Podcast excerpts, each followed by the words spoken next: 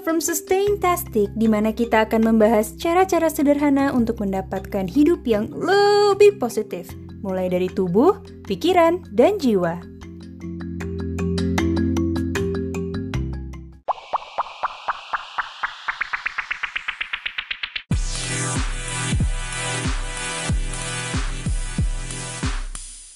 Hai, dengan aku Nindi, host dari Sustaintastic. Siapa yang mau tambah kapasitas otaknya? Oh, mungkin aku ganti pertanyaannya ya. Siapa yang gak mau tambah kapasitas otaknya? Kemungkinan besar semua orang pingin dirinya jadi lebih pintar, ya nggak? Wawasannya lebih luas, biar bisa buat sesuatu besar, biar bisa punya pencapaian lebih, biar bisa buat perubahan yang berarti buat lingkungan sekitar. Kalian pernah dengar nggak sih pendapat saintis dan psychologist bahwa kita cuma menggunakan 10% dari kapasitas otak kita? Hmm, fakta atau mitosnya masih belum bisa dibuktikan sepenuhnya sih, karena menurut BBC.com, jika neuroscientist lihat di scanner dengan teknik yang namanya Functional Magnetic Resonance Imaging, bisa kelihatan jelas tuh area saat otak kita aktif dan nggak aktif. Jadi contohnya, saat kita genggam dan lepas tangan kita atau bicara beberapa kata random aja, ada reaksi di otak kita yang ditampilkan di scanner. Dan area aktifnya itu lebih dari 10% dari bagian otak loh. Nah, terus gimana dong? Katanya kita cuma pakai 10% dari kapasitas otak. Nah, tapi ada juga nih saintis yang ngebela statement di awal tadi. Mungkin 10% yang dimaksud 10% dari sel otak, atau 10% dari hal lainnya, benar atau enggaknya belum begitu terbukti karena sentence ini udah terlalu lama beredar dan udah sulit ditemukan siapa sih yang menyatakan ini pertama kali dan apa maksudnya dari 10% di quote tadi. Mungkin juga dia benar, tapi kurang ada penjelasan spesifiknya. Benar atau enggak, aku merangkum informasi dari buku-buku, artikel, dan video TED Talk dari neuroscientist tentang cara kita menambah kapasitas otak secara anatomi dan secara fungsional. Cara ini mungkin akan menyenangkan kalian nih yang udah terbiasa dengan gaya hidup aktif. Buat yang kerjanya biasanya jalan kaki dari stasiun atau dari kosan, atau yang udah rutin olahraga atau yang punya hobi olahraga. Nah, buat kalian yang mau mulai olahraga tapi dengan segala alasan belum juga terlaksana, setelah dengar podcast ini, kalian bisa lebih termotivasi untuk memulai. Karena manfaat olahraga nggak hanya untuk fisik kita, nggak cuma untuk membuat kita lebih percaya diri dengan fisik yang oke okay aja loh. It's so much more than that and you are about to know why. Di akhir episode ketujuh ini, kalian akan mengerti manfaat exercise bagi otak dan sistem vital di tubuh kita yang bisa make over diri kita di luar dan juga di dalam. Jadi bisa berguna tuh untuk merawat diri sendiri dan menambah produktivitas yang pastinya bermanfaat juga bagi orang yang lebih banyak. Dan setelah episode ini, kalian akan lebih ringan setiap kali mendengar kata olahraga atau exercise. Karena udah paham, kenapa sih kita membutuhkan exercise? Exercise atau olahraga adalah salah satu cara powerful untuk menghasilkan transformasi yang signifikan, artinya drastis bagi kesehatan kita. Mulai dari menambah kekuatan fisik, rasa percaya diri, fokus, daya ingat, daya tangkap, menambah imun, menyenangkan hati, menenangkan diri, dan lain-lain. Dari TED Talk-nya Profesor Wendy Suzuki, Profesor Ilmu Saraf dan Psikologi New York University Center of Neural Science, otak itu adalah salah satu sistem terumit dan terkompleks. Profesor Suzuki sendiri fokus di area menyangkut dengan memori. Suatu hari, Profesor Suzuki merasa kurang happy dan sadar bahwa dirinya terlalu larut dengan penelitian-penelitiannya. Sampai akhirnya beliau merasa sedih karena kurang social life. Kesian ya. Akhirnya beliau memutuskan untuk river rafting sendiri. Jadi di river rafting itu kan ada satu boat gitu. Nah di satu boat itu ada beberapa orang. Si Profesor Suzuki ini sendiri gitu, mingle aja sama yang lain orang satu boatnya. Setelah ikut river rafting, beliau merasa dirinya yang paling lemah dari satu boat itu. Akhirnya beliau coba nge-gym, coba beberapa kelas dari kelas ngedance sampai kelas boxing. Terus beliau coba main-main alat juga, dan ini dicoba selama beberapa hari. Suatu hari, Profesor Suzuki lagi membahas sesuatu yang rumit. Dulu, menurut beliau, ini rumit, tapi entah bagaimana ceritanya, di hari itu beliau dengan mudahnya menemukan solusi. Wow! Beliau amazed dan penasaran apa yang bisa buat dia sekeren itu ya. Ya, namanya profesor, sukanya meneliti. Jadilah dia meneliti dirinya sendiri. Dia perhatiin apa yang dia lakukan beda, sehingga membuat performa dia juga beda. Mood dia juga beda. Lebih outgoing, lebih cheerful, dan gak ngerasa sedih dan penat lagi. Akhirnya beliau ngegabungin literatur-literatur lama yang membahas tentang efeknya gaya hidup aktif. Bukan olahraga loh, gaya hidup aktif ke otak kita.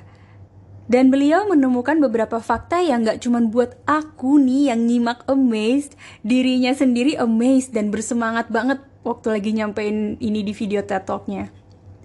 Ingat di awal tadi kita bahas tentang bagian aktif otak yang terlihat di scanner, jadi saat kita melakukan hal sekecil gerak-gerakin tangan, um, terus mengucap kata-kata random, itu ada reaksi di otak kita. Bayangin, saat exercise, ada berapa kontrol kita yang aktif? Kita kontrol nafas, otot, mindset, semua aktif, ya kan?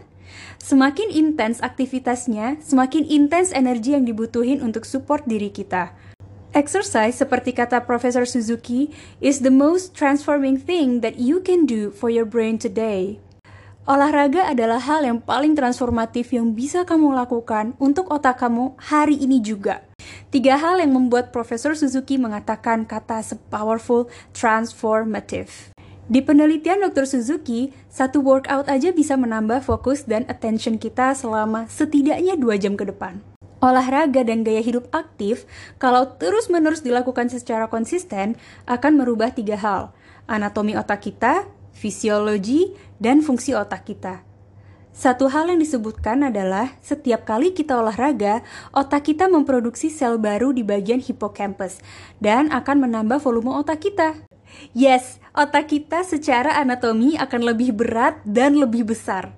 Dan gak hanya anatominya aja yang membesar, tapi fungsinya juga lebih baik karena ada banyak sel baru yang sehat yang bisa memperbaiki daya ingat atau memori kita. Sampai sini masuk akal ya.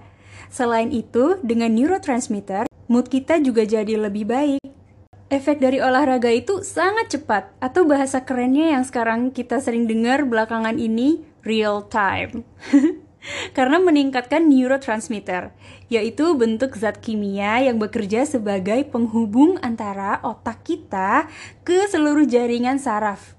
Jadi pengendalian fungsi tubuh yang biasa kita dengar dengan dopamin, serotonin, efeknya akan memperbaiki mood kita. Ngomong-ngomong tentang mood, kalau kamu para pelari rutin, pasti familiar dengan istilah runner's high. Ada penelitian dari Stockholm yang menyatakan bahwa olahraga seperti lari akan memberikan efek antidepresan. Inilah yang disebut dengan runner's high, di mana kita merasa lebih tenang, lebih plong, lebih lega, dan happy setelah lari. Saat kita olahraga, kita akan menstimulasi produksi endorfin, hormon yang membuat kita merasa tenang dan rileks. Jadi, ini membantu untuk mengurangi anxiety atau rasa khawatir dan juga depresi. Selain itu, tidur kita pun jadi lebih berkualitas. Antidepresan yang biasa kita temui dalam obat-obatan ini bisa didapatkan secara gratis dari exercise. Yang gak kalah keren, dengan olahraga tadi udah disebutin kan kalau otak kita akan memperkuat bagian vital yang namanya hippocampus dan juga prefrontal cortex. Ternyata, dua bagian ini adalah bagian yang rentan dari penyakit neurodegeneratif. Contohnya, Alzheimer dan demensia. Aku ada tambahan lagi sih yang sebetulnya di luar topik kita tentang menambah kapasitas otak. Tapi aku pingin sampaikan ini karena hal ini gak kalah amazing. Aku pelajarin dari buku Quantum of Wellness bahwa selama kita bergerak aktif, apalagi olahraga, nafas kita akan lebih cepat kan? Karena kita butuh oksigen lebih untuk sampai ke otak kita, biar kita sanggup melakukan aktivitas itu, ya nggak? Nah, si huffing and puffing dari nafas kita ini akan menambah kapasitas paru-paru kita untuk hirup oksigen lebih. Nah, mungkin teman-teman yang udah olahraga familiar dengan istilah VO2 max. VO2 max-nya akan bertambah seiring si orang itu uh, lebih bugar, lebih fit lagi. Jadi, kalau kapasitas paru-paru kita udah bertambah, kita bisa kasih oksigen lebih ke otak. Masuk akal ya sampai sini? Nah, sekarang kalau otak kita udah terima oksigen lebih, maka berbagai fungsi tubuh kita akan berfungsi lebih baik juga. Fuh, keren banget gak sih? Aku nih anak IPS yang gak gitu familiar dengan sains aja, jadi seneng pelajarin hal-hal begini. Karena ini sepenting dan semenarik itu. Oke, Masih ada lagi. Selain itu, saat kita berkeringat, kita nge-detox hal-hal yang nggak dibutuhkan dari diri kita. Jadi, diri kita bisa perform lebih baik lagi tanpa si hal-hal yang nggak dibutuhin itu. Olahraga membutuhkan fokus, pengaturan nafas, dan kekuatan fisik. Jadi contohnya, yoga dan tai chi ya. Olahraga yoga dan tai chi bisa menyatukan ketiga hal tadi. Jadi ketiga hal tadi akan terbawa di keseharian kita, nggak hanya pas lagi olahraga aja. Kita jadi terbiasa untuk melakukan hal-hal dengan kesadaran diri yang baik. Pasti yang udah rutin olahraga seneng ya denger informasi tadi. Nah, kabar baiknya buat yang mau mulai olahraga nih, manfaat yang disebutin tadi nggak cuma didapat dari olahraga berat kok. Mulai aja dari stretching pas bangun tidur, mulai dari naik tangga kalau lihat ada tangga, mulai dari memperbanyak jalan kaki, biasain diri kita gerak itu juga udah dapetin efek yang sama. Tapi alangkah baiknya efeknya kita tambah dengan intensitas yang kita tambah juga. Jadi saat kamu merasa siap, baru deh boleh coba mulai dari durasi yang pendek lama-lama dipanjangin atau mau ditambahin intensitasnya ditambahin tapi mulainya dari kecil dulu gitu loh dari ringan sampai lama-lama ke berat sebagai rangkuman olahraga akan mengubah otak kita dari tiga hal anatomi fisiologi dan fungsi olahraga akan memancing produksi sel-sel otak baru yang kalau kita lakukan secara konsisten, maka hasilnya akan menambah volume dan juga berat otak kita. Sehingga kita punya fungsi yang lebih baik juga untuk daya ingat, fokus, refleks, dan lain-lain. Saat olahraga, otak kita memperkuat dua bagian vital otak kita yang rentan akan penyakit. Penyakit-penyakit yang menyangkut dengan penuaan, hingga penyakit yang belum ditemukan penyembuhannya. Selain otak, olahraga juga memberi efek ke pernafasan dan menambah kapasitas pernafasan kita, sehingga kita bisa menghirup lebih banyak oksigen. Dan hasilnya, otak kita lagi nih yang akan terima oksigen itu dan menjadikan fungsi-fungsi organ kita lainnya bekerja lebih baik. Ada juga efek menenangkan yang buat mood kita lebih happy dari hormon endorphin dan efek detox yang dikeluarkan melalui keringat saat kita berolahraga. Exercise bisa dimulai dari hal-hal yang ringan seperti jalan cepat, jogging, strength training, kayak push up, squat, crunches. Mulai aja dulu dari 5 reps, terus pelan-pelan ditambah repsnya. Atau dance. Reps itu hitungannya. Jadi misalnya sit up 5 reps itu berarti 5 kali. 1, 2, 3, 4, 5 gitu. Tips dari aku untuk yang mau mulai home workout bisa lihat YouTube. Channel kesukaan aku channelnya Kak Yulia Balchun. Di channelnya, Kak Yulia banyak buat video gerakan simple yang impactnya besar, terutama untuk membakar lemak. Atau bisa juga download apps NTC, Nike Training Club.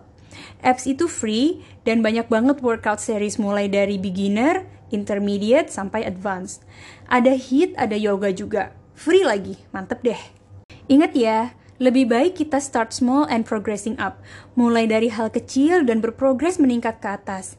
Daripada start big tapi nggak konsisten. Serius ya, konsistensi itu kunci banget. Aku tanya ya, gimana cara air bisa lubangin batu? Jawabannya bukan dengan kekuatan, tapi dengan konsistensi. And that's my gift for you today. Terima kasih ya udah mendengarkan Sustentastic. Follow Sustentastic untuk tips-tips powerful yang bisa mengingatkan kita untuk terus menjaga gaya hidup sehat.